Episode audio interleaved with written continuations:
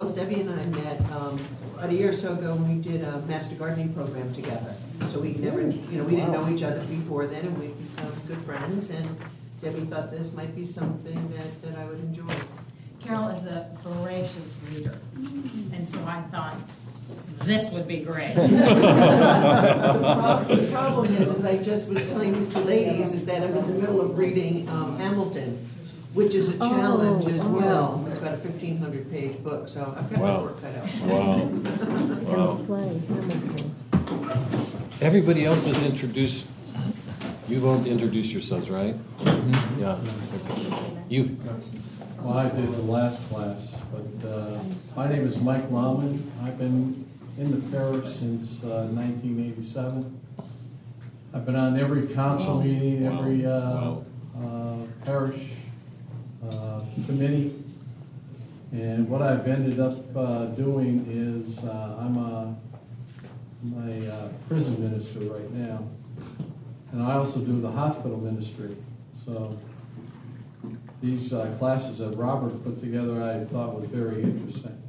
So I, I'm a lover of uh, classic history as well as classic literature. So I took advantage of it.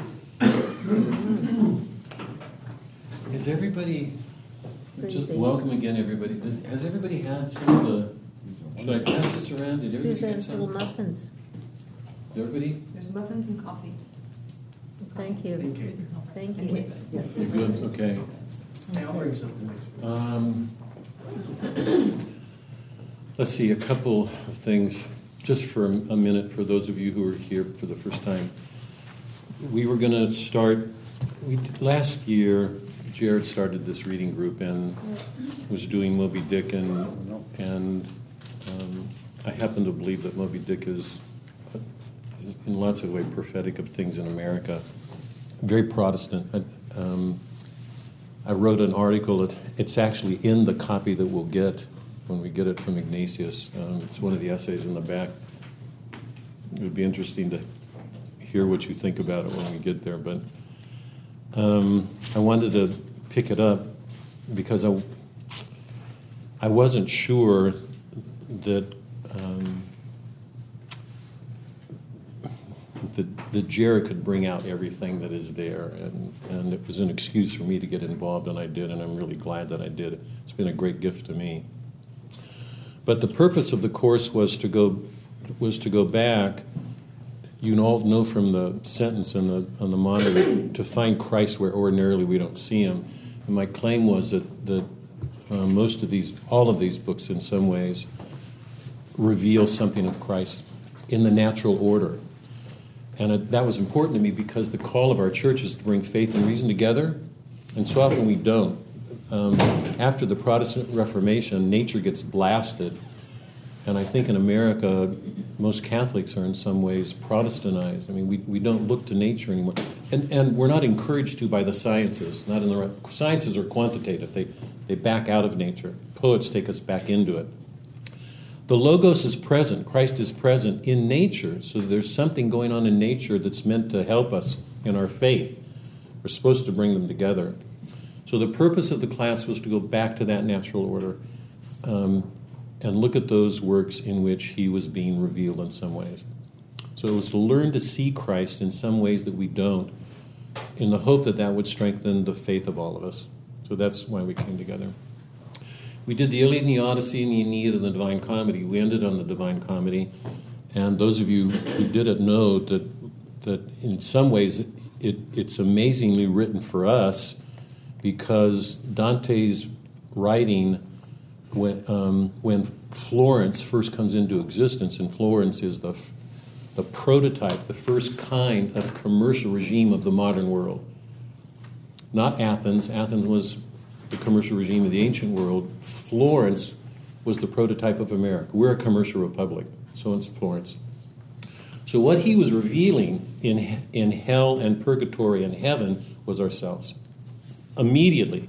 There's not anything that's going on in the Divine Comedy that doesn't deal with business and the effects of, of business mind and the way we do things, um, and struggles between church and state. which are still our struggles today. So it was deeply prophetic because it had so much to say to us as modern Americans. That's where we left off. We were going to pick up with Shakespeare, um, and interestingly, um, Shakespeare writes when the when the Roman Roman Empire has collapsed and he and the modern nations are emerging. So Shakespeare had this extraordinary understanding of all the modern nation states, more than anybody, better than anybody, because he knew that classical world. He wrote um, plays on every major regime in the West. And I'll leave it at that when we get to Shakespeare, I'll make that clear. But the two plays we were going to start with are Merchant of Venice and Othello, and both of them are set in Venice. Venice, along with Florence, was a prototype of the commercial regime. In fact, probably more than Venice or Florence, because Venice was situated close to the ocean, so it was a thriving commercial republic. What's at the heart of that play is um, venture capitalism. And um, Bassanio wants to woo Portia, and he takes out a loan from his friend Antonio. Antonio can't get it to, so he has to take a loan from Shylock, and he puts his life at risk. I don't want to go into it, but at the center of that play is a is an act of venture capitalism and loaning and contract. So Shakespeare is looking at the commercial regime in some ways far more directly than Dante is. So we're going to look at Merchant of Venice. That's us. He's going to go to the heart of who, what's in the American psyche that most Americans don't understand. Shakespeare's going right to it. Othello's the, the is set in Venice, but it's the tragic aspect that has to do with a, a husband and wife. And if you know Othello, you know Othello's going to kill his wife. So both plays will give us the completeness of us as, as people who are raised in a commercial regime and formed by it, whether we know it or not. And then we'll go on to do Hamlet and Winter's Tale. Hamlet is his treatment of a Protestant problem. It, it's, it, it shows how amazing um, his mind was. Winter's Tale, I think, is the greatest work that he did because it's about forgiveness. It, it, in my mind, goes way past anything Dante did. And then we're into Melville and Faulkner. So that's our work. That's what we're going to do. As we reach the end of last season, lots of people came in and they were regretting that they didn't start because they came in late. So what I did was start early to go back to the Iliad, and that's what I was going to do. And then when we got started, I thought, I can't do this. We have to do the Odyssey because they go together. So you're stuck. So we're doing the Iliad and the Odyssey. As soon as we're done with the Odyssey, we start Shakespeare, and then we're off in the modern world. So that's what we're doing. So um, we start each each session. I've got to get around class because I don't like the word here, but each meeting um, with a with a prayer, and then we read a lyric poem. And the reason for the lyrics, as you all know, is is to experience the musical aspect of what we're doing because almost all the writers that we're reading are poets. The ancient epics were put to music. So there's a musical element we don't hear in our translations. But it's, it's absolutely crucial to, to know that because music quiets our minds. So while poetry is sharpening our minds to see something, it's also supporting that critical effort with music, with a harmony. So poetry can arouse feelings, make us feel things that certainly a thesis can't, because the thesis is entirely in our heads. So we start with lyrics, and all of the lyrics. One of the other reasons for wanting to do them is because it, it also helps make, they also make clear Christ's presence in ways that we don't see, because all of the lyrics have to do with that. Because I really want people to see that Christ is far more present than we realize all around us. And poets are the ones who help us open our eyes to see it. So that's what we're doing. Um, last time I asked if, um, ordinarily I ask for your prayers, um, but I wanted to get going. But tonight, I'd, or I mean today, I'd like to get back to that. So we're going to say a prayer and then we'll do the poems and get into the epic. Um, um, would anybody is, like to ask for prayers for? Um, it's been a wonderful experience for me, truly doing this because I, um, it, it, it's um, the prayers that you've asked for make it clear that all of us carry sorrows and burdens and strugglings with our friends and our families, and we could pray for each other was a certainly a great blessing for me. So please feel free to ask for prayers. Would any of you like to include? I'm going to say the prayer in a minute. Would any of you like to include anybody in our prayers this morning? Um, I just learned that a very dear friend of ours, son, is really, really struggling with some abuse. Um, and, he is currently in a facility. Um, He's struggling from abuse. Yes, he's abusing. He's alcohol. abusing. He's abusing. Okay. He's, yeah, Yeah. he's abusing alcohol is what he's abusing. And, um, so my prayer is for him, but also for his parents. They are str- they, I think they're having almost a harder time. Devastated. They're absolutely devastated. And, um, it's very, very difficult. What's his name? His name is Michael. Michael. Mhm. Their names? And their name is Lisa and Jeff. I'll. His name is with Michael. Yeah, thanks. Because and your son's name is Daniel. No. No, no, no, no, they're. No, I know. I'm just because we've been praying for your son for Oh, and my your- son Matthew. Matthew. Sorry, Yes, Matthew. Matthew. Yeah, yeah, yeah, yeah. Um, and there's, thank you all, because there's, there's not been the resolution that we were really praying for, but there has been some resolution, and it's a good one. Good. I'm Actually, glad. it really is. glad. So really thank glad. you all for, Yeah. for that, for Matthew. This is, these, these are family friends, and, um, they, we just learned this a couple days ago. Anybody else? I do. I'd Yeah. like to pray for my daughter, Darlene. Darlene. Darlene, she um, has an infection on her leg. She's been to the doctor um, like four times. They've had her on four different antibiotics. Um, And it's, uh, still seems to be there, but I'm hoping this last one helps. I'm Very concerned, and I, I. Darlene. Yeah. Okay. For my husband, Bill, who's battling lung cancer. Oh, Bill. Okay, thanks. Let's start. In the name of the Father, Son, Holy Spirit. Thank you again, Lord, for the gift of our life from you, the gift of yourself to us, particularly in the Mass. We carry your life within us. Um, heal us all, please. Heal us. Um, help us to give um, ourselves to, your, to that part of us that's you within us so that it can be nurtured and grow. You call us to holiness. Help each of us to do that.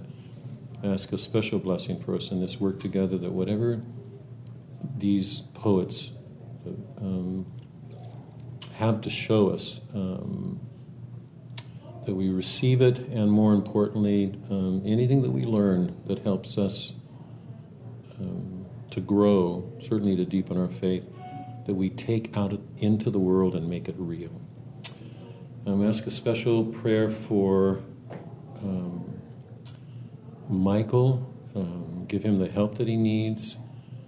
Um, let the difficulties that he and his parents are having become an occasion for becoming stronger in their faith. Um, you allow us these things often. Um, you don't do them.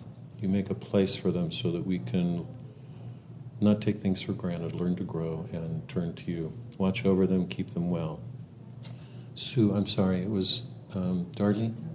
Oh, Kathy, I'm Kathy. Darlene. Or Darlene. Kat? Sorry. My name's Kathy. Yeah, sorry. This is my daughter, Darlene. Darlene. Um, um, watch over Darlene, help her to get um, um, the medical care that um, she needs. Um, ask for a blessing on Laura um, and Carrie and Amy. Um, continue to bless, sorry, Daniel. Oh, Matthew, Matthew. Matthew, sorry, you guys, Matthew um, and his wife. Um, be with us all. Um, help us to grow in your peace. Bill. Bill. Bill. Bill. Oh, sorry. Bill. Yeah. Okay. Um, oh, yeah. And please be with Bill. Um, if it's possible that this be cured, let a cure be given. um, let your will be done, and um, whatever goes on, um, um, help us to take some consolation that you you never let these crosses be offered to us um, without offering yourself as a way of growing in the love that you ask us all to come to. Let your peace be with us through the rest of this day and until we meet again. Amen. Okay, can we? Last time, um, ordinarily we only do one lyric, but um, because there were so many new people, I wanted to do two lyrics just just to prove that Christ is present in this poetry. So I took two very, very different poems. They couldn't be more different. One from the 19th century and one that's contemporary, just to show you two, two poets who are revealing Christ in um, some way.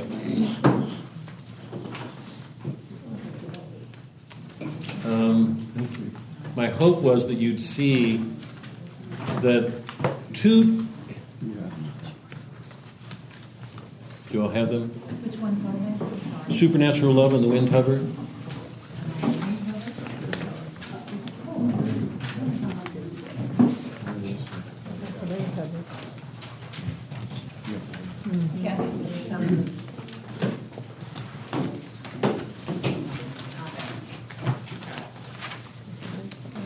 Um, the other reason for choosing these poems was that both of them deal with very ordinary experiences, very, very ordinary experiences. And the, the claim that I wanted to make, and, and I think you'll see it as we go along with each one of the lyrics that we read, that every lyric is about a very ordinary thing. It's the sort of thing that makes up events of our lives, and we don't even see it. We don't have a clue that Christ is there.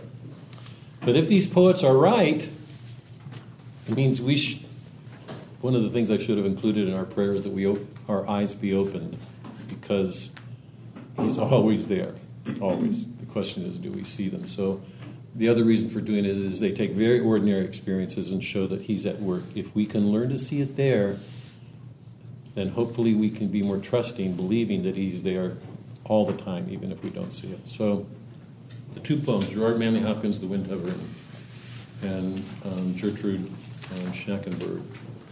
Um, remember, the wind hover is about a bird. It's it's um, fly. It, it's it's put in the Italian sonnet, an octave, and followed by a sestet. There's eight lines, and then six lines. In the octave, Hopkins is recalling the moment early in the morning when he came out and he saw the wind hover flying in the sky, and then there was that moment when the wind hover stops. And, and you, if you know anything about it, birds use the wind to help them in their flight. When a bird stops, you would expect him to fall because his wings aren't going, he's, he's not moving himself. So there's this one moment when the wind hover suddenly catches the wind as if for a second he masters it. He just masters it. And then in that moment, something happens. A buckling, he describes it as a buckling. And a buckling has two different meanings. As you know, it means um, buckling, like a belt, pulling things together. So he pulls all of these powers together. But buckling also means crumbling, collapse. So in that moment, he has an image of Christ on the cross. It's that moment when Christ masters nature, goes to nature, gives himself to it, and buckles, dies, and then is risen again, as you know. After the recalling the experience in the octave, in the sestet, he reflects on it. That's the nature of the Italian sonnet. He'll give an experience, whoever's writing it, whoever used, Frost uses the Italian sonnet in some of his poems. In the sestet, he will reflect on it. And in that reflection, he'll say, There's no wonder in this, it's all around us. When a farmer plows his earth, you know that the earth is clay, it's gooey and gummy. But as he plows it, it gets finer and finer, more refined, and when it does, it shines. A light comes out of it. So he says, in the most ordinary thing, like a farmer plowing, the, the last place you'd expect to find Christ, there he is. There it is again. And then finally, he, he reveals it in a fire going out. And you know that when a fire first starts, it's raging. But it reaches that point where um, the, the fire is almost ready to consume itself, to burn itself out. But at the, at, there's, a, there's a moment when it turns from raging to a, a vermilion glow. When the coals begin to gash and gnash against themselves, and it produces this radiant, beautiful light. And he sees in that. So, so and I'm going to use this word here, and I'm going to keep using it. I'm not going to go into it, but I'm, I'm trusting that you'll understand it. He finds the logos everywhere in nature. Because if, if Christ is the Word and made nature, we would expect to find signs of it, the Logos, the Word, the Word. We'd expect to find signs of it everywhere. He does. We're going to read some more of his poems later, but, but hold on to this notion because in the modern world, in the scientific mindset, we no longer have this sense of a Logos. There, there are some scientists and intellectuals who come to it, but for the most part, it's, it's a worldview that's rejected a logocentric worldview. In the modern world, it's it's um, pretty generally rejected today.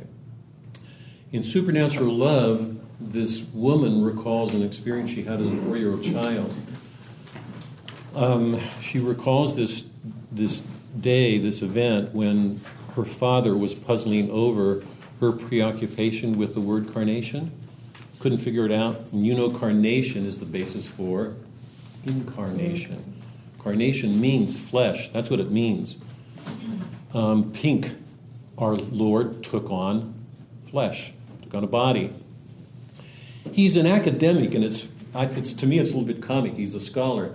His first response to his daughter's preoccupation with this, where she's four, his, his first response is to go to a dictionary, as if a dictionary could give us meanings to things. If you listen to the language, you'll see that all, all things in this, the scissors, the, the, the, the dictionary itself, when he touches it, everything in this poem speaks. So, logos, things are, each thing in life speaks. Do we hear them? Do we see them? Do we hear them? Um, pay attention to the words tomb. Think about Christ's tomb.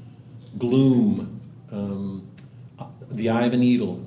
Christ's words that um, easier for a camel to go through an eye, right? But God can do anything. The word beloved, um, Paul uses all the time. Her going, Daddy, Daddy, how much is that an echo of the cross? My father, my father. So just hold those on your mind. And then, and then remember, at one point when she pricks the needle, even the needle speaks to her. Um, the, the other thing to, to remember is that the French for carnation, clos, the generic flower, also means nail. So when she pricks herself, what, what we're seeing is that in, in some strange way, mysterious way, in this moment, she participates in the crucifixion. And the question, at least one of the questions I have about this poem, is when the Father comes to her, because he's clearly in his head, this is all beyond him in some mysterious way, does he himself participate in this supernatural love that's being experienced at this moment? That's the name of the poem, Supernatural Love. Okay? Ordinarily, I don't say much on poems, I just read them, but there's newcomers here, and I just want to try to help. And remember, the, my suggestion is if all of you would keep a folder to put your poems in, it would be a good thing to do because my hope is that you'll go back and reread them. And remember, when you do, you have to read it aloud. Poetry was meant to be heard, it's music, not just left in our head. Because in our head, and I want to say, I want to underline, in our heads, we're angels. We have no bodies. thought, seriously, thought is, is um, disembodied, it's unincarnated. That's what thought is. So it, we're humans. We've got to get back to our bodies, always, particularly in our age because we live in such a Gnostic age. I believe that. I'm ser- I think it's a serious danger of our age. We live in a Gnostic age. Um, so keep them in a in a in a folder, And because we'll go back to them sometimes, and I hope you'll reread them, and if you do, read them aloud. Okay. Gerard Manley Hopkins, The Windhover. I caught this morning morning's minion, kingdom of daylights, dauphin, dappled dawn, drawn falcon, and notice how the onomatopoeia, the, the sound of the words, imitates the flight of the bird. He's the dauphin, he's the prince of the air, of the daylight, of the morning. That's his nature. He's the heir to the throne. So he presents him as the dauphin, the prince. I caught this morning morning's minion, the minion of the morning, kingdom of daylight's dauphin, dappled dawn, drawn falcon in his riding of the rolling level underneath him, steady air. And striding high there, how he rung upon the rein of a wimpling wing in his ecstasy. Then off, off forth on swing, as a skate's heel sweeps smooth on a bow bend, the hurl and gliding rebuff the big wind. My heart in hiding stirred for a bird, the achieve of, the mastery of the thing. Why in hiding? He's a priest. I think, I think loving things of the world frightens him. I, I, know this from it, but brute beauty and valor and air, or, sorry, brute, brute beauty and valor and act, O air, pride, plume, here, buckle. Notice how it stops. The whole motion stops. And the fire that breaks from thee then a billion times told lovelier, more dangerous, O my chevalier. No wonder of it. Sheer plod makes plough down sillion shine, and blue bleak embers, ah, my dear, fall, gall themselves, and gash gold vermilion. He's all around us in the most ordinary things. God bless. I do this every week. Sorry.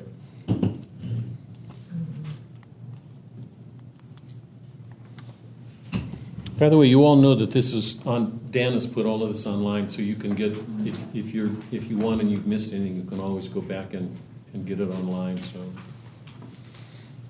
Gjertrud Schnackenberg's Supernatural Love. Remember, she's an older woman now, because clearly she could not have understood this as a four-year-old. She has no clue. She's a four-year-old. All she she just has this preoccupation with the word carnation because she knows it's Christ flowers.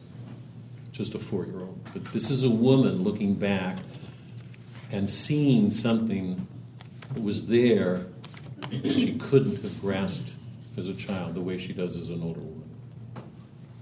Supernatural love. My father at the dictionary stand touches the page to fully understand the lamplit answer, tilting in his hand his slowly scanning magnifying lens a blurry, glistening circle he suspends above the word, carnation. Then he bends so near his eyes are magnified and blurred, one finger on the miniature word, as if he touched a single key and heard a distant, plucked infinitesimal string, the obligation due to everything that's smaller than the universe. The dictionary speaks and notice for him, it's in terms of duty, it's an abstraction. He touches it, but just note it, he touches it. And it's like he hears this cosmic voice or something speaking to him. As if he touched a single key and heard a distant plucked infinitesimal string, the obligation due to everything that's smaller than the universe. I bring my sewing needle close enough that I can watch my father through the needle's eye, as through a lens ground for a butterfly who peers down flower hallways towards a room shadowed and fathomed as this study's gloom, where as a scholar bends above a tomb to read what's buried there, he bends to pore over the Latin blossom. I am four. I spill my pins and needles on the floor, trying to stitch, beloved, X by X. My dangerous bright needle's point connects myself illiterate to this perfect text I cannot read. My father puzzles why it is my habit to identify carnations as Christ flowers, knowing I can give no explanation but cuz. Word roots blossom in speechless messages the way the thread behind my sampler does where following each X, I'm, I awkward move my needle through the word whose root is love. He reads, the pink variety of clove, carnatio, the Latin meaning flesh, as if the bud's essential oils brush Christ's fragrance through the room, the iron fresh odor carnations have floats up to me. A drifted, secret, bitter ecstasy. The stems squeak in my scissors. Child, it's me. He turns the page to clove and reads aloud the clove, a spice dried from a flower bud. Then, twice, as if he hasn't understood, he reads from the French for clou, meaning a nail. He gazes motionless, meaning a nail. The incarnation blossoms, flesh and nail. I twist my threads like stems into a knot and smooth, beloved. But my needle caught within the threads, thy blood so dearly bought. The needle strikes my finger to the bone. I lift my hand. It is myself I've sewn, the flesh laid bare, the threads of blood my own. I lift my hand in startled agony and call upon his name Daddy, Daddy. My father's hand touches the injury as lightly as he touched the page before, where incarnations bloom from roots that bore the flowers I call Christ's. Wow. I was four. I do not know why that. Sorry. God. Can't get through this poem. One day I will get through it. God. God. Sorry. What's wrong with me? Oh. Okay, let's start. The epic. I want to just quickly review what we did last week. Remember, the purpose of the class is to, to find Christ where ordinarily we don't see him. Isn't this amazing? I mean, here's a Windhover, a bird flying in the sky, and here's a four year old girl. And there's this amazing sense that something is going on there, and the poet lays it out. Um, so the question that we have to ask is how much is that going on around our lives and we just don't see it? We just get so caught up with what we're doing. It's like we take ourselves outside of mystery um, to, to do whatever it is we're doing. That's our purpose. I talked about the prophetic character of some um, works of literature, and I tried to identify the nature and distinguish it from scriptural prophecy. Remember? Scriptural prophecy, if you remember, is, is God speaking directly to his prophets. He calls people out to speak his word. He speaks directly to them. We know that. Ezekiel, Jeremiah, all of them, Isaiah. Um, in literature, what I'm claiming is that we get a prophecy on this side of Revelation. It's in the natural order. And the great poets are, are prophetic in this sense. Even the prophets of the Old Testament rarely tell the future. That isn't what prophesying means. When we look at the prophets in, in Scripture, almost always they're, they're telling the people those things about themselves that they don't want to hear. God speaks directly to them, um, often in anger in the Old Testament, sometimes in the New Testament in Christ's anger. Um, but they're, they're revealing those things about ourselves that we don't want to, typically, we don't want to hear, we don't want to see. so the, the great value is that they, they descend into the depths, call it the unconscious, what's obscure in us, all of us that we don't see very well and they throw a light on it and show it to us. so they're helping us to see those things that very often we don't want to see. That was one of them. Um, and um, those of you who've been here know that um, the, every one of the major epics has an action that um, concludes with what we, what the church calls the parousia the parousia.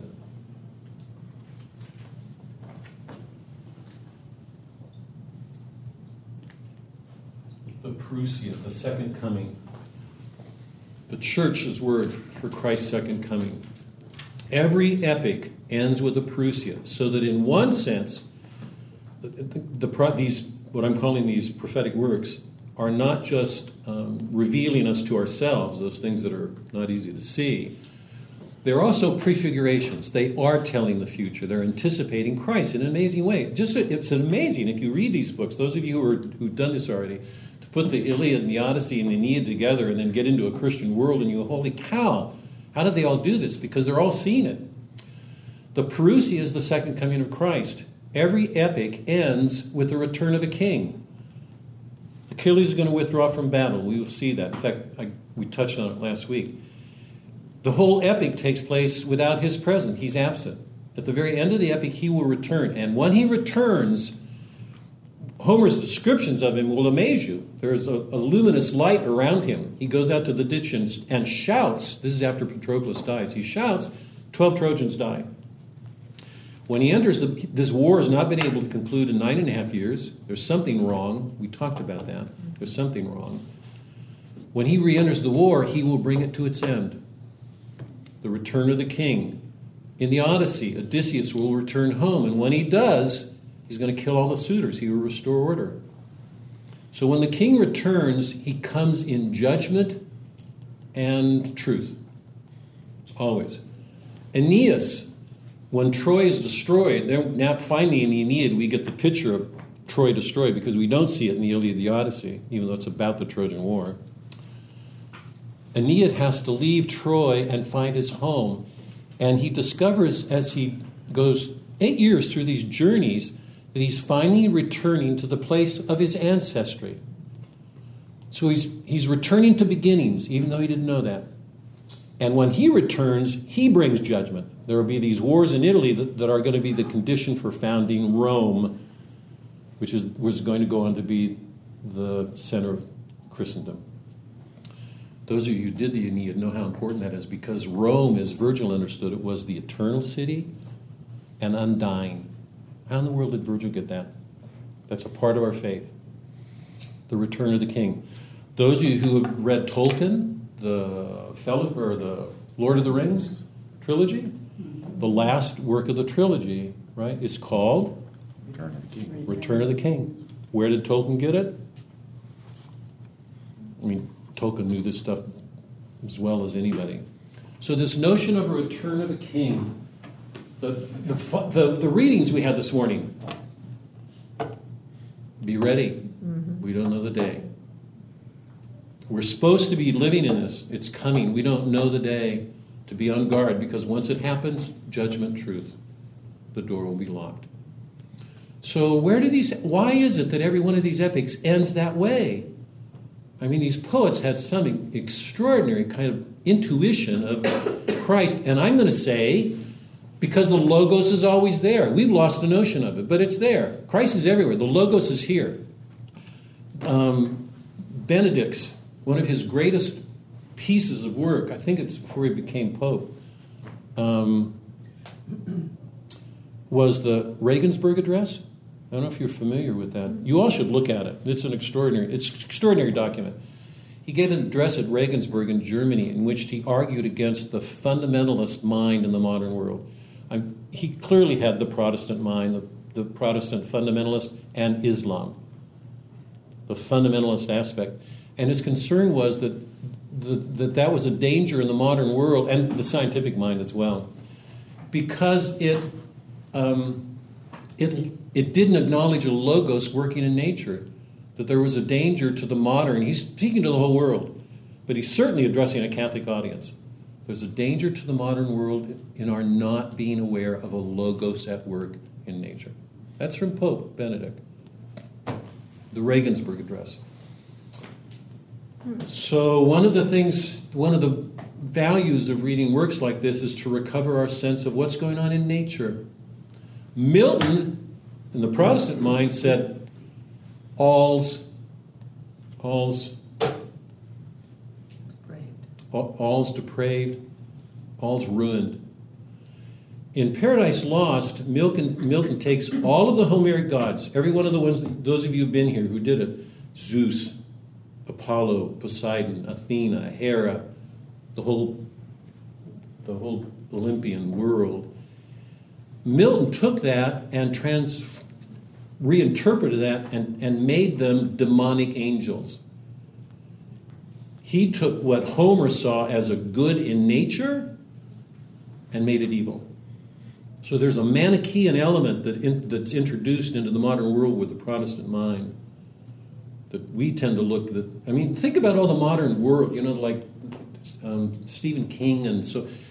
When I when I we watch movies a lot, um, I, I, do. Um, if you look at what comes out weekly, easy seventy five percent of the stuff coming out is horror stories. They're just horror stories. The modern mind hmm. looks at the world in terms of horrors, black and white. That there's this inherent evil. That's a. I hope that's clear. That's not a Catholic view. The Catholic view of nature is that it's wounded. We are wounded. We're stuck with this thing called concupiscence. It overwhelms us so completely sometimes that we feel that nature is depraved, but it's not. The Catholic mind says we're wound, we have this wound. M- much of the Protestant attitude is that it's corrupted, it's depraved. We lost everything goodwill, our free will, our mind. Um, Nate, so, so Homer's showing us a, a world in which there is this tremendous goodness going on, even if in the Iliad everybody's killing each other. So, but every epic moves towards this parousia, the return of the king, judgment and truth and light. So, in some ways, some mysterious ways, these these ancient poets had this prophetic intuition of something coming. I'm just startled every time I think about it. Um, and the other thing that that um, that I suggested last time was that there's some way in which literature can be a grace for us, and I explained it in this way that that one of the things that literature does that no other kind of knowledge does, none. Every other kind of knowledge is about nature. It involves an abstraction of the mind. We abstract into ideas, so we leave the world behind. Yeah. Literature returns us to the world. It always takes us back to the world. So it gives us a knowledge by experience. We re enter that world. Except when we re enter that world, we're not subject to its contingencies. We're, um, you know, I'm, one of the most powerful examples for me. Have you all seen that movie, Saving Private Ryan? Mm-hmm. Yes. You know, in the beginning of that movie, we've got a good half hour of just nothing but carnage and blood. It's, it's one of the most violent beginnings. It, it almost makes me want to turn away from it. To me, it's sort of overdone. But you're in that movie and you're watching limbs get cut up. They're on a beachhead and they're, they're under fire and they're just getting torn apart. Limbs are coming off, blood is flying out of heads. And, or if we're in an airplane you know, and the airplane crashes, we can experience all of that in literature without experiencing the actual physical consequences of it. So when we, when we return to literature, we return at the same time while we're being protected from its contingencies. It's almost as if we're allowed to go back into the world to, to learn about ourselves, but with protections. In some ways, it's like a grace that literature is offering it to help us go back and learn about ourselves again, to see those things that we so often miss in our world. You know, when we go around with each other, how often we miss things. So I, at the outset, I'm suggesting that there are all these powers to literature, to poetry that are, that are amazing, that are different from other forms of knowledge, and they all go to this basic thing that we're doing. That there's something prophetic to it. Um, I mentioned three qualities to the epic form. Um, one, I said, is that it shatters the veil between our world and the divine.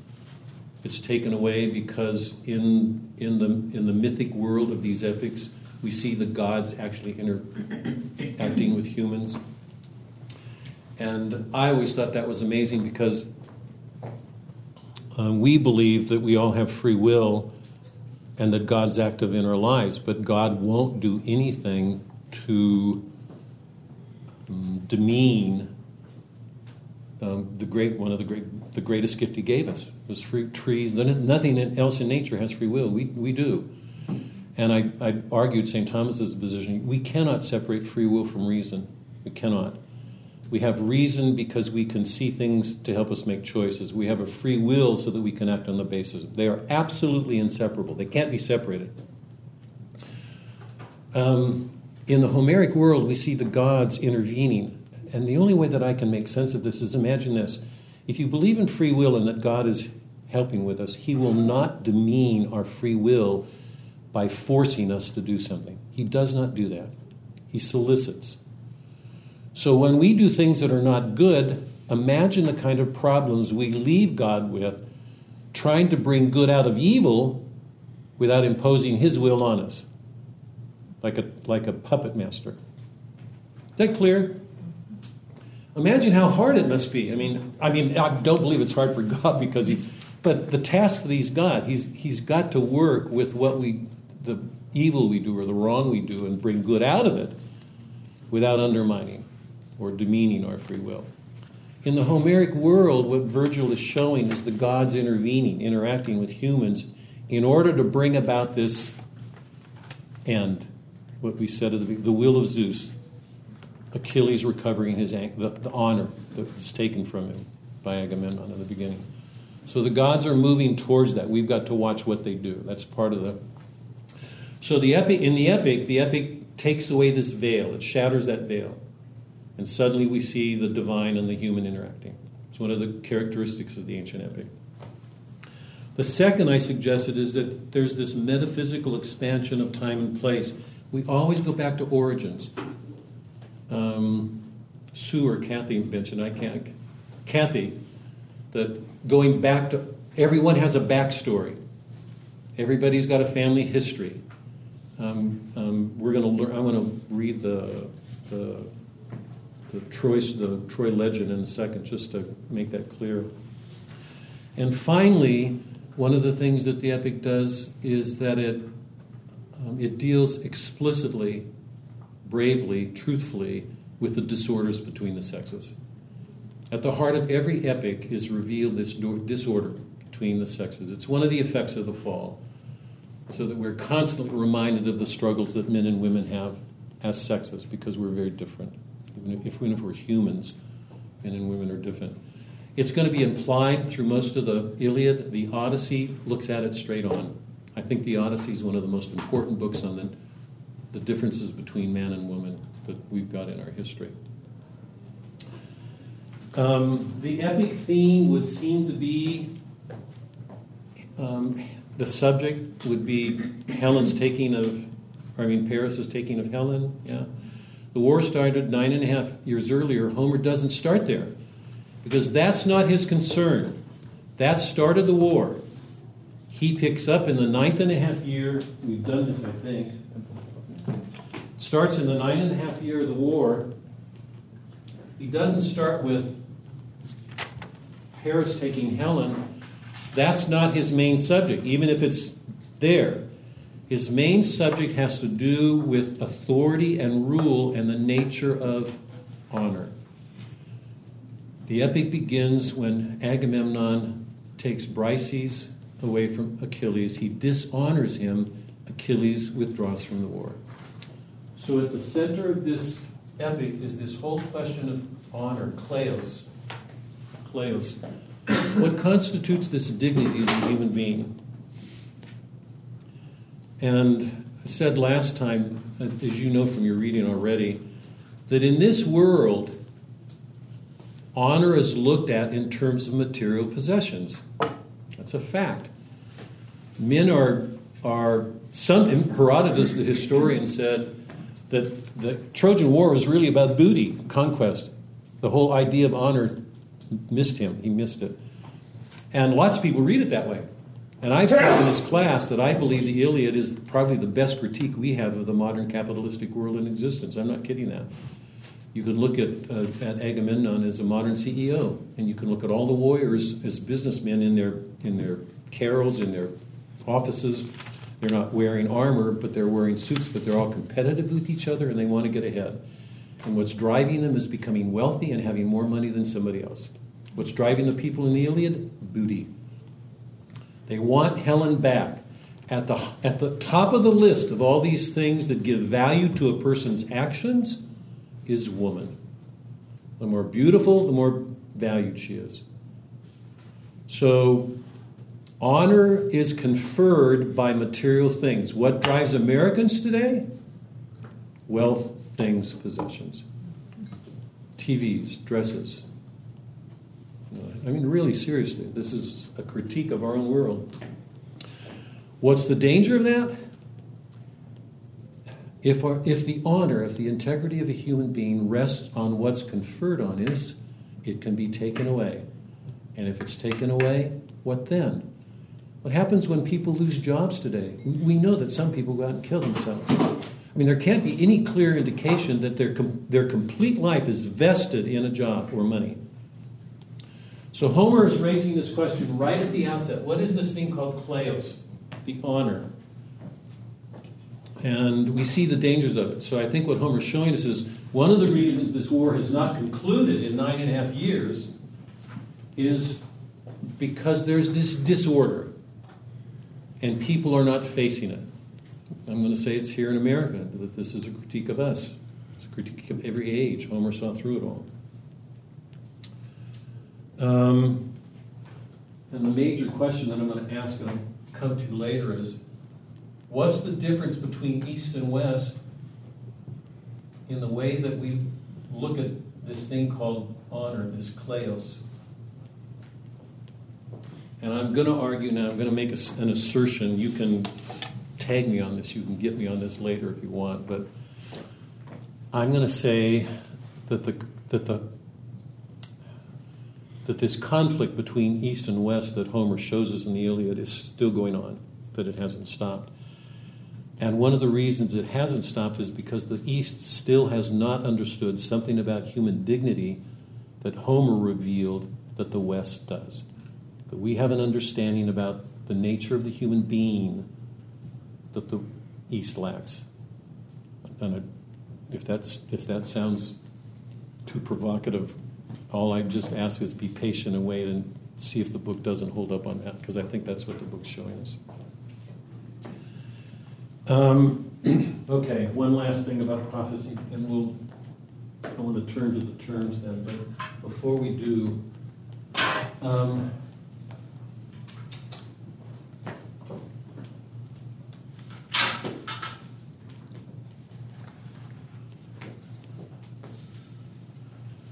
this whole thing of honor. Bob, it Yeah. was just up, uh, real, just the Yeah. last day or two, that, you know, always, you always hear about honor killings. And I'm not sure, that, you know, that word's in the news. Wow, I, yeah, go Uh, ahead. You know, and one of the things, is, uh, some father killed his family because of, of the lack of honor. Yeah, Now, I'm not sure where that, is that related to what you're talking about? it's a little bit scary for me to pick that up, Tom. Oh, Um, okay. I- well- Wait, no, no, no, no, no, no, no. I, I mean, I, let me see if I can try to respond to this. Um, when I first, when we did the first class a week ago, I, I brought the Magnificat because there was a passage, I think from Peter's letter. I think it was a letter from Peter, in which he described Christ in terms of honor and glory. I'd have to go get it, but those were words. In that, that was the actual quote: "Honor and glory." Um, I think what Homer's showing us is really important because I believe that honor is a real thing. That we, in our prayers, we very often hear Father talking about the dignity of human life.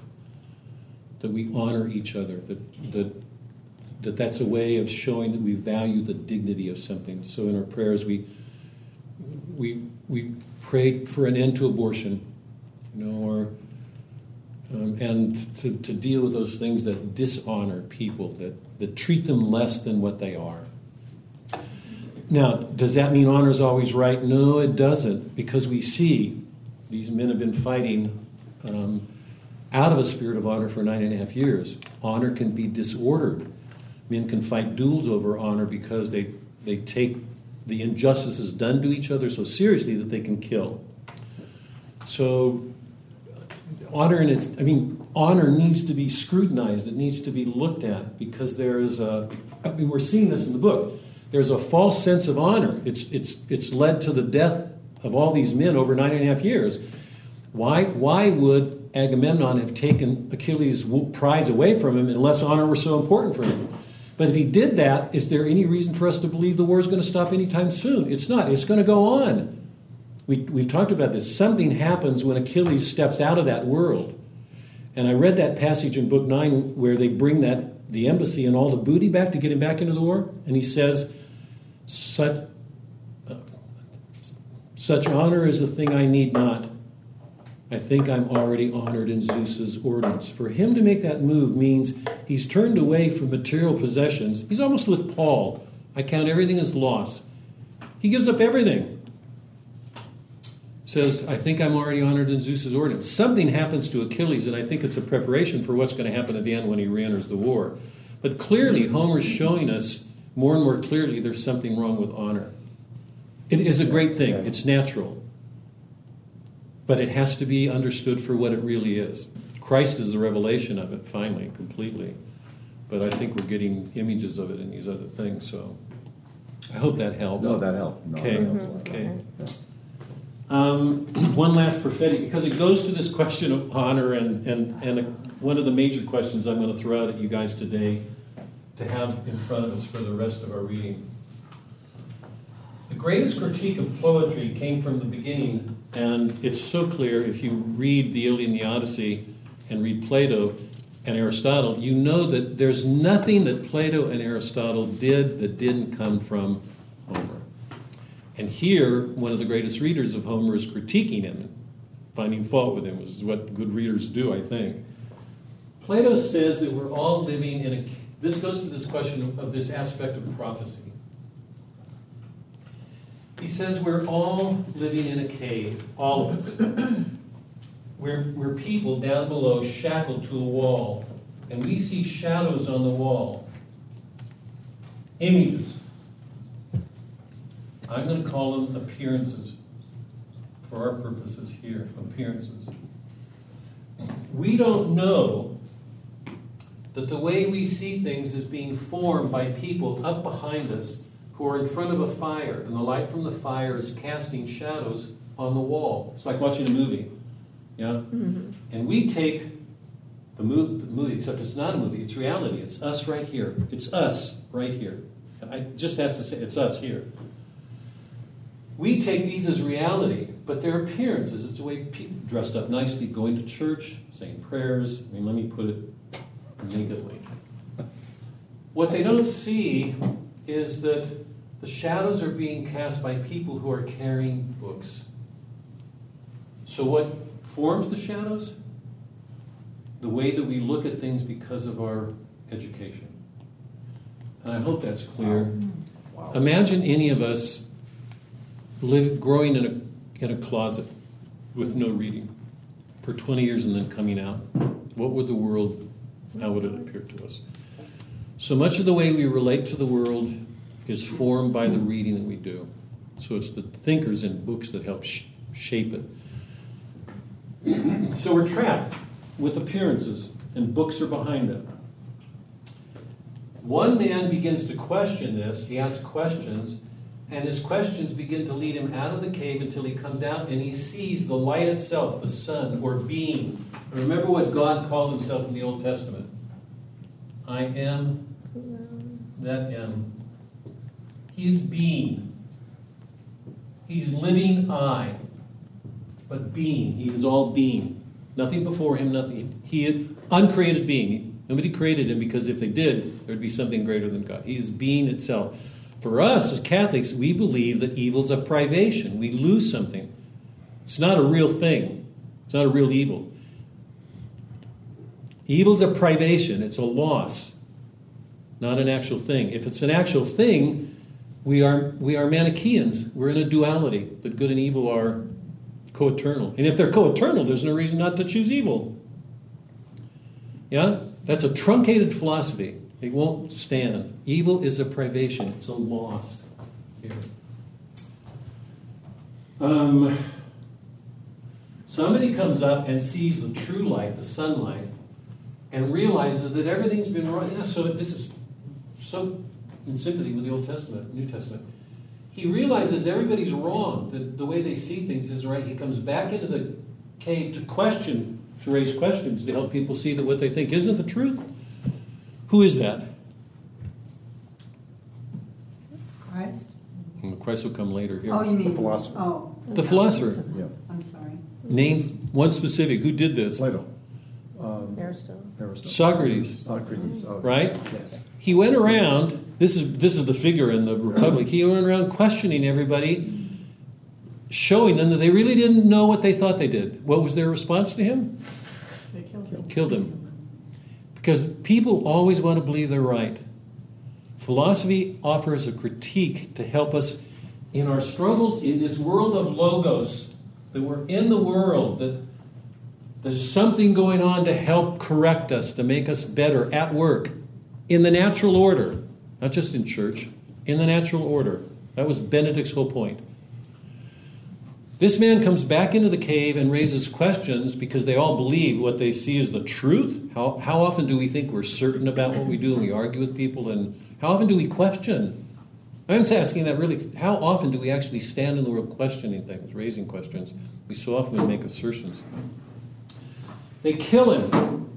What happens when Christ comes into the world? They kill him.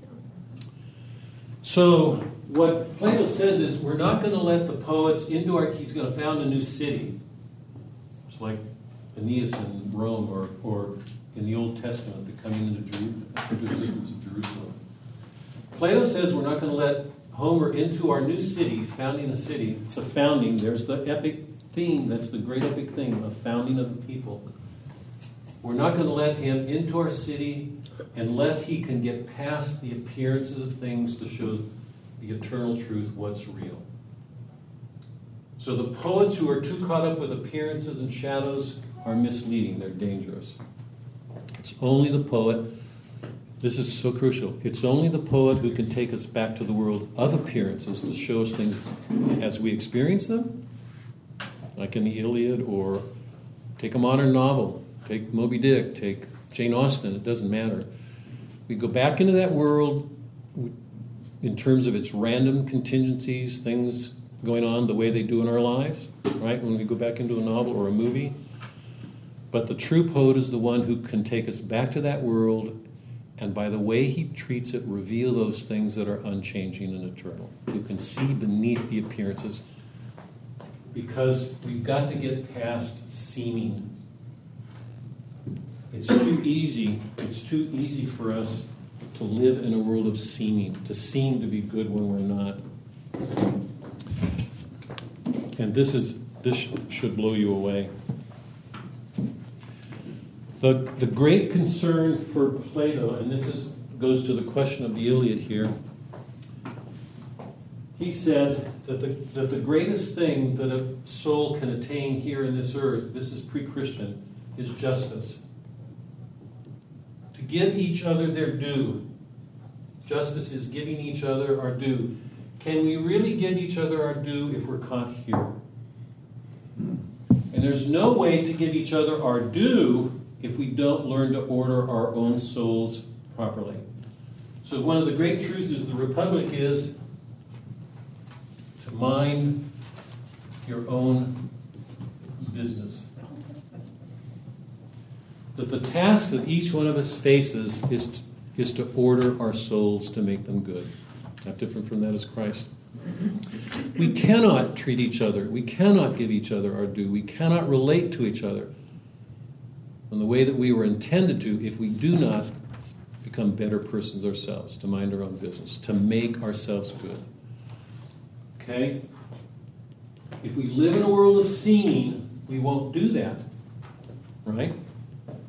Now notice this is Plato. In order to in order to become a just person, you have to give each other your due. How can you do that if you don't order your own soul properly to get past seeming? We always seem nice to each other. Here's Plato.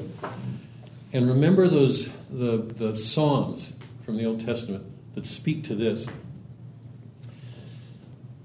Socrates is engaging with a couple of men who, who are asking what justice is and the, the just man will be a certain way. One of the arguments is most of the arguments are false, and Socrates typically shows that there's something wrong with these positions these people are taking. They'll say that the just man who has such a disposition will be. Wait. Um, yeah, let me start here. They say that the just man has such a disposition, he will be whipped, he'll be racked, he'll be bound, he'll have both his eyes burnt out.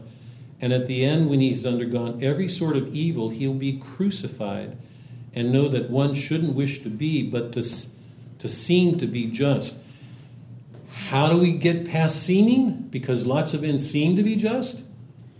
He says the only way we'll ever get past seeming to be just is if everything is taken away and we're crucified, because until then, there will always be something selfish behind what we do.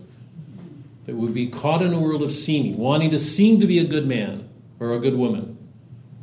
But we will never know unless everything, not only everything's taken away, because then we don't have anything to pretend about, but crucified. Who is that? Christ. This is Plato, 400 years before Christ. Does he actually use the word crucified? Yeah, I just read it. Jesus. He'll be racked, he'll be bound, he'll have both his eyes burned out, and at the end, when he has undergone every sort of evil, that is, let's test this guy to see if he's really just. How will we know? Take everything away. And in the end, when he's un- undergone every sort of evil, that, that is, will Christ keeps saying, give up everything, go to a cross, you know, renounce yourself, renounce the world, unless you do this, unless you fall to the ground. Over and over and over again, he keeps saying, give it all up, give it all up. Because to the extent that we have all this stuff, how much does it keep us from really loving him? What do the saints do? The saints aren't saints by accident. Here's Plato in the natural order. He has gone every sort of evil. He'll be crucified and know that one shouldn't wish, wish to be, but seem to be just. How much easier it is to seem to be just than to be really a just man. Can we ever do it without giving up everything? What's Achilles going to do? At one point, I mean, here he's already he's walked away from the war. When Agamemnon comes saying, "Take all this booty, we want you back," he says, "Such booty is a thing I need not." So there's a moment in the book when, when that way of looking at the world, Achilles refuses. Now, does he entirely do it? We don't know because we can't get inside of his soul. But we know that something's happening here that's going to lead to that moment when he returns to the war. So here are all these prophetic elements going on in the Iliad. Um, um, and about and hold on to this question of justice because I'm going to I'm going to I'm just going to read a couple of passages to get us going today. And um, I don't want to spend much time here. You know, the epic is a word. The opening invocation, you know that Homer prays to the goddess Calliope, sing. She's the one who's singing the song. In medias res, in the middle of things, I spoke, I think, to this. Every epic begins in the midst of things, and it's not the arithmetic, middle. It's not in the middle that way. It means in the midst of things.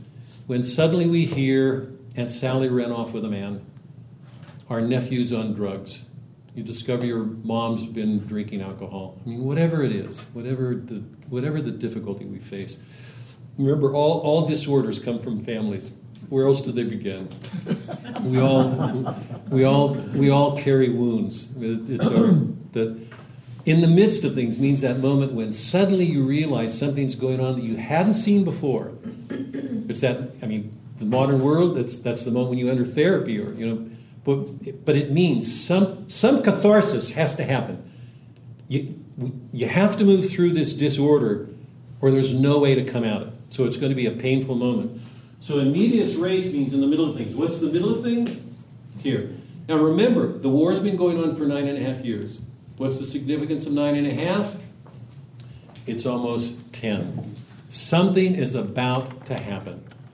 Something's going. We're right in the middle of a disorder. When we're in the, by the way, when we're in the middle of a disorder, I'm assuming all of us have experienced them. When you're in the middle of a disorder, does it feel like you're in the middle and it's about ready to be resolved? No. no, absolutely not. When you're in the middle of a disorder, you're crushed. I mean, your life is going to end. Yeah, that's why we begin each day with a prayer. In medias res, in the midst of things, some disorder is coming to light. Agamemnon takes Briseis, Achilles withdraws. The typical reading is proud man, he should have swallowed his pride and stayed there. If he'd stayed there, is there any reason to believe the war wouldn't go on for another nine and a half? No. That was the moment where, ang- and remember this sheet I gave you on the emotions. I can't look at it right now, but it's so important to read this. So important to read this. Anger is the rectifying emotion. It's, it's, the, it's the emotion we call on to answer an injustice. Is everybody with me? It's the emotion you call on to answer an injustice. When somebody threatens our family, what do we do? We get angry to, to say, stop it, stop it, stop. That's what we do. Um, in, the, in the middle of things, this great disorder has opened. Homer's opened it for us. It's, it has to do with two kinds of authority king, natural, and his greatest warrior, who's greater than anybody by nature. And what will happen? Epithets are tags that go to the essence of something. Homer is constantly describing characters in, in terms of some description. All of us have them, right? If, if, if somebody were to do mimic sketches of each of us, uh, students have done this of me, it's comic to, when, when you see, actually, it's a little bit scary sometimes. when, you, when students show you things about yourself that you don't always hold up in front of you, and then you're asked to look at them. And, but epithets are just words, so that if, if um, somebody were to describe you, each one of you would probably have a different epithet, right? I mean, there would be something peculiar to you that would be different from the epithet for somebody else. So it's gray eyed Athena, swift footed Achilles, the wine dark sea. Everything has an essence, everything has a nature. So the epithets are just ways of getting to the nature of something because Homer knows everything in nature has a nature, and the words go to it consistently. The epic similes, you know what similes are? He's like this, it's as this, whenever you use like or as. So if you say, My husband acted like a bear last night, Homer uses epithets, and in, the, in, the, in his works, the epithets are always in terms of something in nature because nature is the reference for everything. It'll be in terms of birds or snow falling or a river going or, you know. That's not the modern range of things, but it is for Homer. Um, catalogs, there's Homer will line up things. We do it all the time. When we go to the store, we make a list. When we've got a number of things to do, we'll put down a list. One of the most important is in the beginning when Nestor um, gives the catalog of the ships. Some people just go to sleep on it, but there's this long catalog of all the Achaean ships. If, if, remember, there's nothing that Homer does that does that he doesn't put in order, and an order that gives some significance, an order that tells. He does nothing without a sense of order, that there's a purpose and a meaning to things. When he gives the catalog of the ships, if you look at it closely, you'll find Achilles at one end and Aias at the other. Why? Because they're the two most powerful men in the army. Who's in the middle? Odysseus. Those things are not accident. He's always showing us something. Achilles, Odysseus is a man of prudence. He's, we'll know from the Odyssey, he's a man of real cunning. Aristeia is excellence, but it means more than that. It, it means a mastery, a power. All of the heroes in this book will have their moments of Aristeia, their excellence. They'll go into battle and nobody can touch them. In the fourth book, third, fourth book, fourth and fifth books, Diomedes has an Aristeia. It's really fun. It's comic actually to watch. He can't kill except in pairs, two men, two men, two men, two men. Why does Homer do that? It's a way of showing.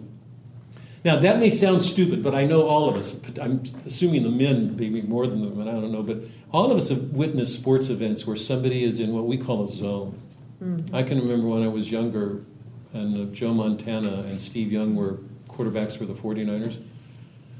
I mean, they, there are these games where two minutes to go and Montana would march the team down, and people would watch in wonder, in awe, genuinely. I mean, you, to be in a stadium, you, you watch it and you're almost not believing what you see. He cannot make a mistake. Did not. Steve Young, too. Um, Michael Jordan, basketball, in some of his last games. The, people watched him in amazement. There's these moments when somebody becomes athletically so capable it's almost as if they master nature. Nobody can stop them. And I want to lay this out so you're all not laughing at this, or at least for something to think about. Why are sports so addictive, if I can use that word? Why, why do they have such a powerful influence on us? I'm going to say the mythic roots of it are Christ. Walking on water, healing the blind. He was the maker of nature. How could he not master it? He rose from the dead. How did he do that? He made it.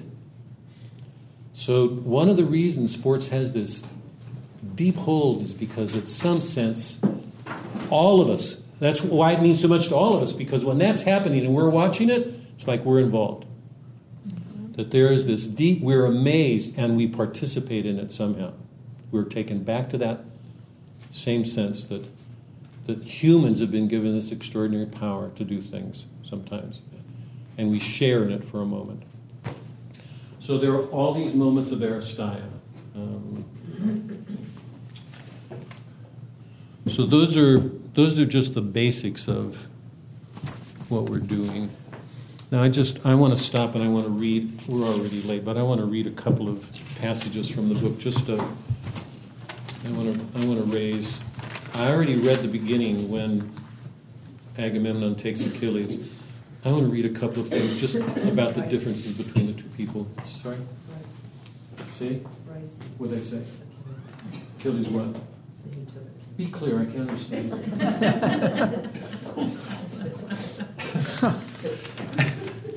I think you all know. I, last year when I started this, I made an apology beginning saying that there would be times when I would be.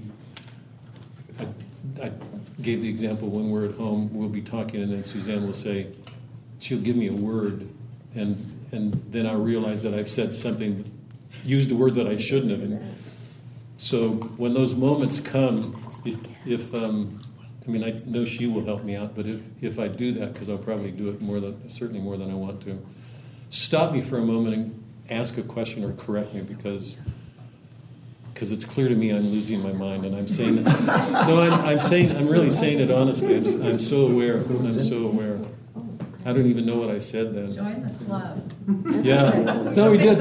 I, yeah, we, I told you that we, both of us have gotten past that point where we walk into a bedroom and then say, now why did I come in here? What, you know, it just, it's just getting worse and worse. There's a part of me that thinks I shouldn't be doing this be, because I'm just inflicting in chaos on you guys. Um, I'd like to look at just a couple of passages and then stop for the day. Um, I've been rushing too much to because we, I'm rushing to get everything going because I really want to get into the book. So this is a lot of important background, but I'll just take a second. Any questions about any of this? I don't want to take any any lengthy time, but do you have any questions about? Kathy, do you have a question? Beautiful. Sorry? I really like everything I've heard. So Really? A little too much, but the Waterboard. Sc- No, I, you know, at, who wasn't waterboard, Scott came in last year in the first meeting, said, I, I came thirsty, expecting a cup of water, and instead I got a fire hydrant. oh, God. I, I'm sorry for that. sorry for that. It's one of my great, one, just one of my great failings. No questions? You know, I think of the, uh, that in philosophy, what, what me when, because I studied to be a priest, I was forced to take philosophy, but I wouldn't have taken it naturally. I would, do- I would have been overwhelmed with. Mhm. But one of the uh, aspects of, that i- epistemology, is a branch of philosophy where you study the whole idea of knowing. Yes. And what do you know when you say How do you know too? Yeah. And that gets into what you're saying Right, here. right. And then we read a lot of Plato. Right. So, and his his ability to take peel it down, peel it down, Yep. and I Yeah. I was amazed at Yep. that privilege to Yeah. read that. Yeah. Mm-hmm. You know, one of the interesting things to go back to this notion of the logos, how important it is, and the modern Catholic Not a clue. Just not a clue, sadly. It, it should be a part of our education, but it's, to my mind, it should be a part of education generally, not in, in, in, in public schools. Not presented as Catholic, just presented as reason in nature. It's there. Take Catholic out of it, just it's rationality and everything in nature. Would another word Inter- for logos be intelligibility? Mm-hmm.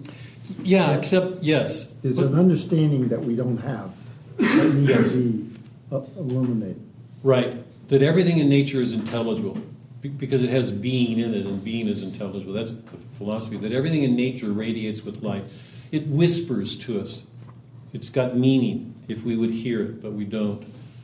The reason I, I, I used the, the writing that I, I use that a lot, but the reason I logos carries more it, because it, it, it, it means a word. And in that sense, it can mean a living word. So it's a little bit different from intelligibility, but, Okay. but the reason I'm using logos is because it means a word. Everything speaks. But ultimately, the, the ultimate source of all this speaking is the word, the word, the logos. Hmm. And didn't you say something about there are so many names in here? Don't worry about those that die. I did not say that. He did say that. Everybody died. so they weren't anything. That was wonderful. That was wonderful. Oh, God. He Just pierced my heart. No, we're meant to pray for them. What, who's, who was it? Somebody, some writer I know. I, who was this? Uh, Maybe it was Gene Curtsinger, the dear friend at UD was a colleague when his wife died, and she was so engr- she was an artist too. She, she was so engrossed in a work of art, a work of art. She began to pray for the characters. we are supposed to worry about the results. No, I'm kidding. Uh, no, no, are we? I mean, No, here, here's what I think. What I said is, there's everybody's named, and I want to. I'm glad you mentioned it because I want to take a second. Everybody's named. Don't worry about trying No, to hold on because there's too many. Yeah. Just be aware that the ones that are important will keep coming back, so you'll find it easier and easier to follow. If I said anything differently, sorry, sorry, Linda. What I heard. Does, who- well, like, does, Cro- I have Cronian neon underlined. Cronian, does that, does he, he, she? Cronian, Kronos was set down Kronos that- was the father of Zeus. Just K R? Yep. It's just another name for Kronos, is the. But I, I would say that's what. It, here, let me say that again for all of you because you're being really conscientious. No, you are as a reader, which is a really good thing. And, no, I'm saying that seriously. That you're reading that that closely. There are a whole bunch. There's them. too much to do in here. We don't have time. If I were, if in school, we would spend a month on it, but meet three times a week. I've got to get through this, not in an academic way. I want to, I want to get through it to try to get to the heart of it in a way that will help you see that we have got this incredibly rich tradition it, that can help us see and feel, and we don't know. So I'm, I'm suggesting we can't read it that way. Read on, keep pushing. When you're tripping over words, try to let it be, just go on, Yeah, trusting that, that the important names will keep coming back. And as we work at it in class, mm-hmm. it'll get clearer and clearer, and it won't be so confusing. But at the beginning, when you're meeting all of these names, it's overwhelming. It is. So, and just before we start again, I, I mentioned this. A really interesting thing, you know, we're talking about this, the, this dignity of the human person, this integrity that, that that will come to light in this battle between East and West. And I'm going to claim that East didn't know it and still doesn't. That this is something peculiar to the heritage of the West, and it's in one sense, we don't understand it if we don't know Homer, because it begins there. That in the Iliad, Homer never describes a fight scene without naming the people involved. He never describes a death without naming that death. In the modern world, you'll get descriptions of horror stories with soldiers dying all the time, and they're nameless. They are nameless. What does that say? Think about the importance of that. Homer never gives us a description of a battle in which a person dies without naming that person because he's honoring them. By naming them, he's, he's, he's acknowledging the value that this person has. He's not nameless, he's not this damn thing. He's a person. You know, he should be honored. One of the things that makes me most angry about institutions today, particularly about secretaries, sorry if I'm So- is mhm. that very well no very often these secretaries are the ones that hold a business together and they're rarely honored. You know people they do all this work and and it's the professors and other people who get all the honor and money. Honor is not a small thing. It is a huge thing. So homer's going to name everybody. How did you put it Mm-hmm. how did you i'm going to how did you We're put not that gonna repeat. Forget You can You just asked forget us- about those that died. The Forget about those. I mean, this line two sixty-four. no i'm not going to go there no no i'm not going to go there I don't know whether they're living or dead, but I can't keep all of this straight. All these Let- let me- names, I let can't me- even pronounce them. And I don't care about them.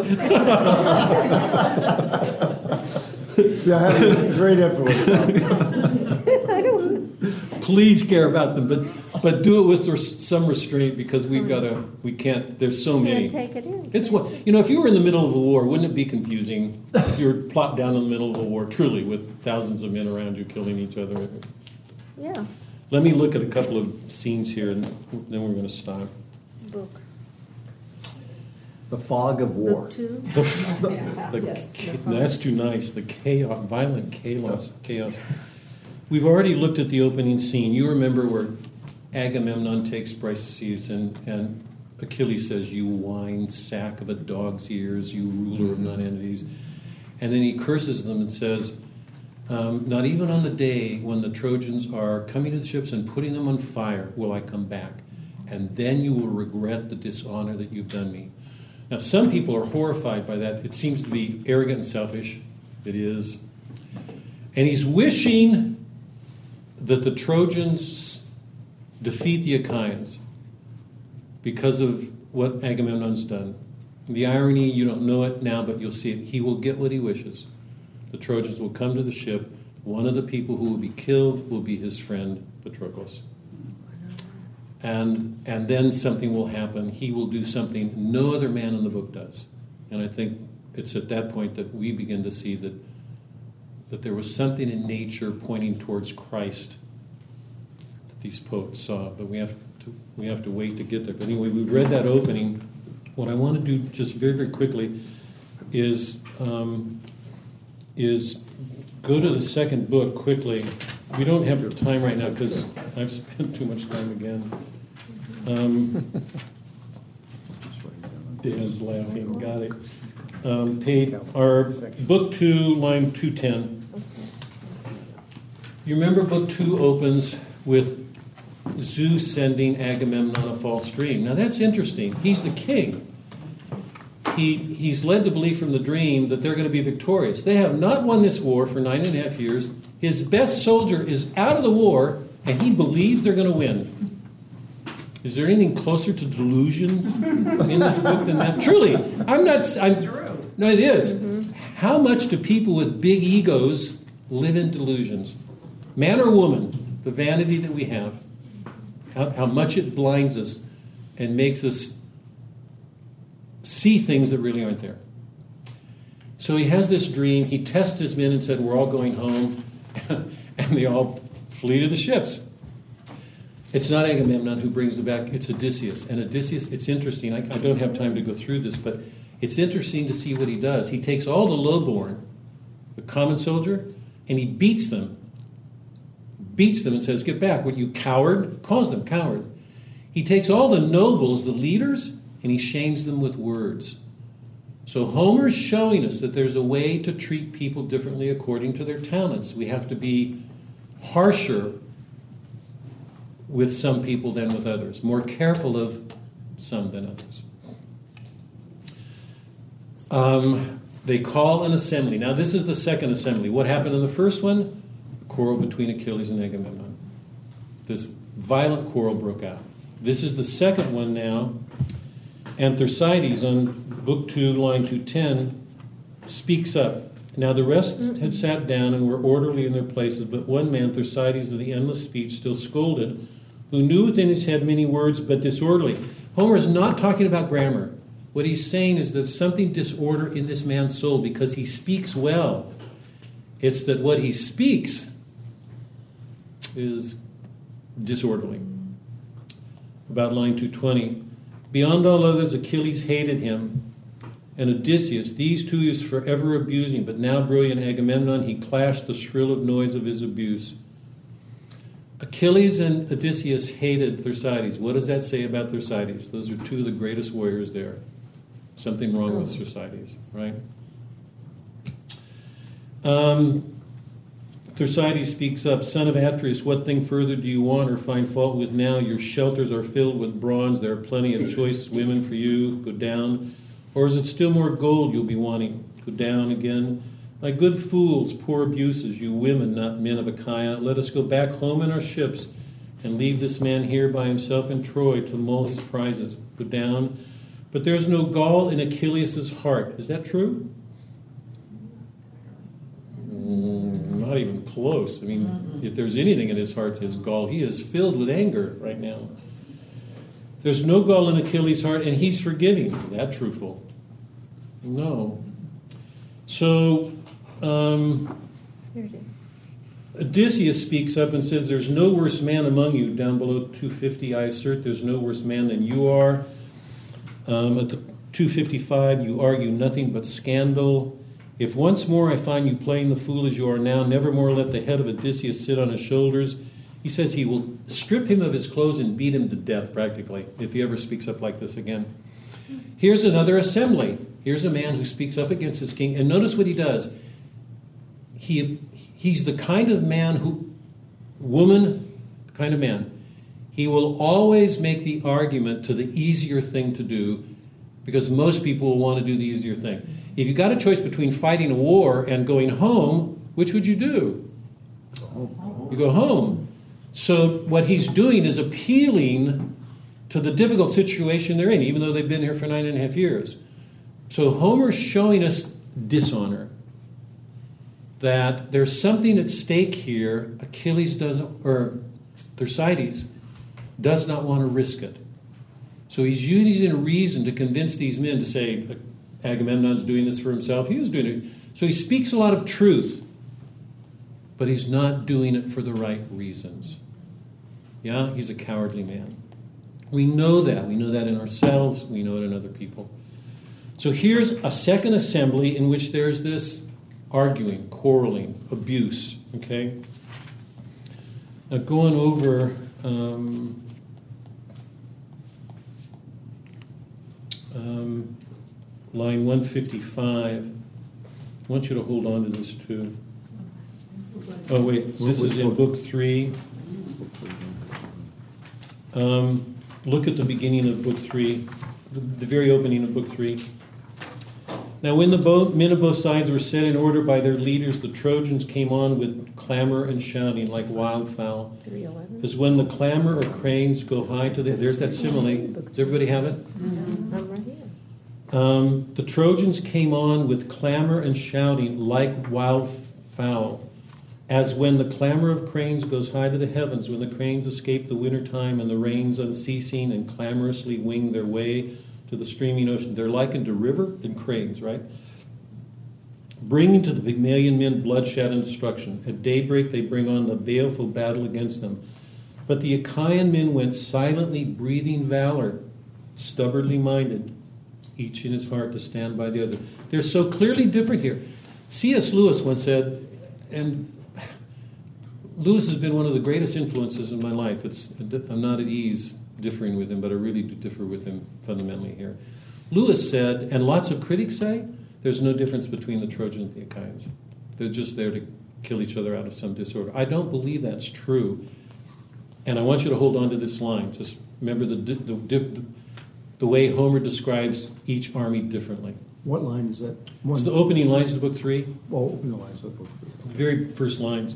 Now, when the men of both sides Oh, are yes. set in order, okay? Now, go on, now you know what happens in book three.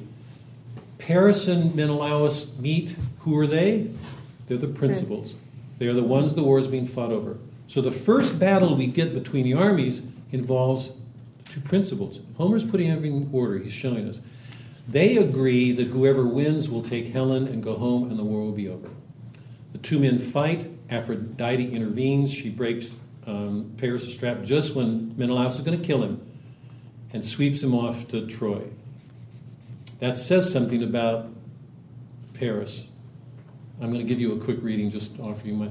He's a man given to beauty. I'm going to read the. Tro- By the way, if you can read the Trojan legend that I gave you, that little handout, next week I'm going to go over it quickly, but it'll give you the background story of the Trojan War. Paris chose, he, he was behind the conflict because he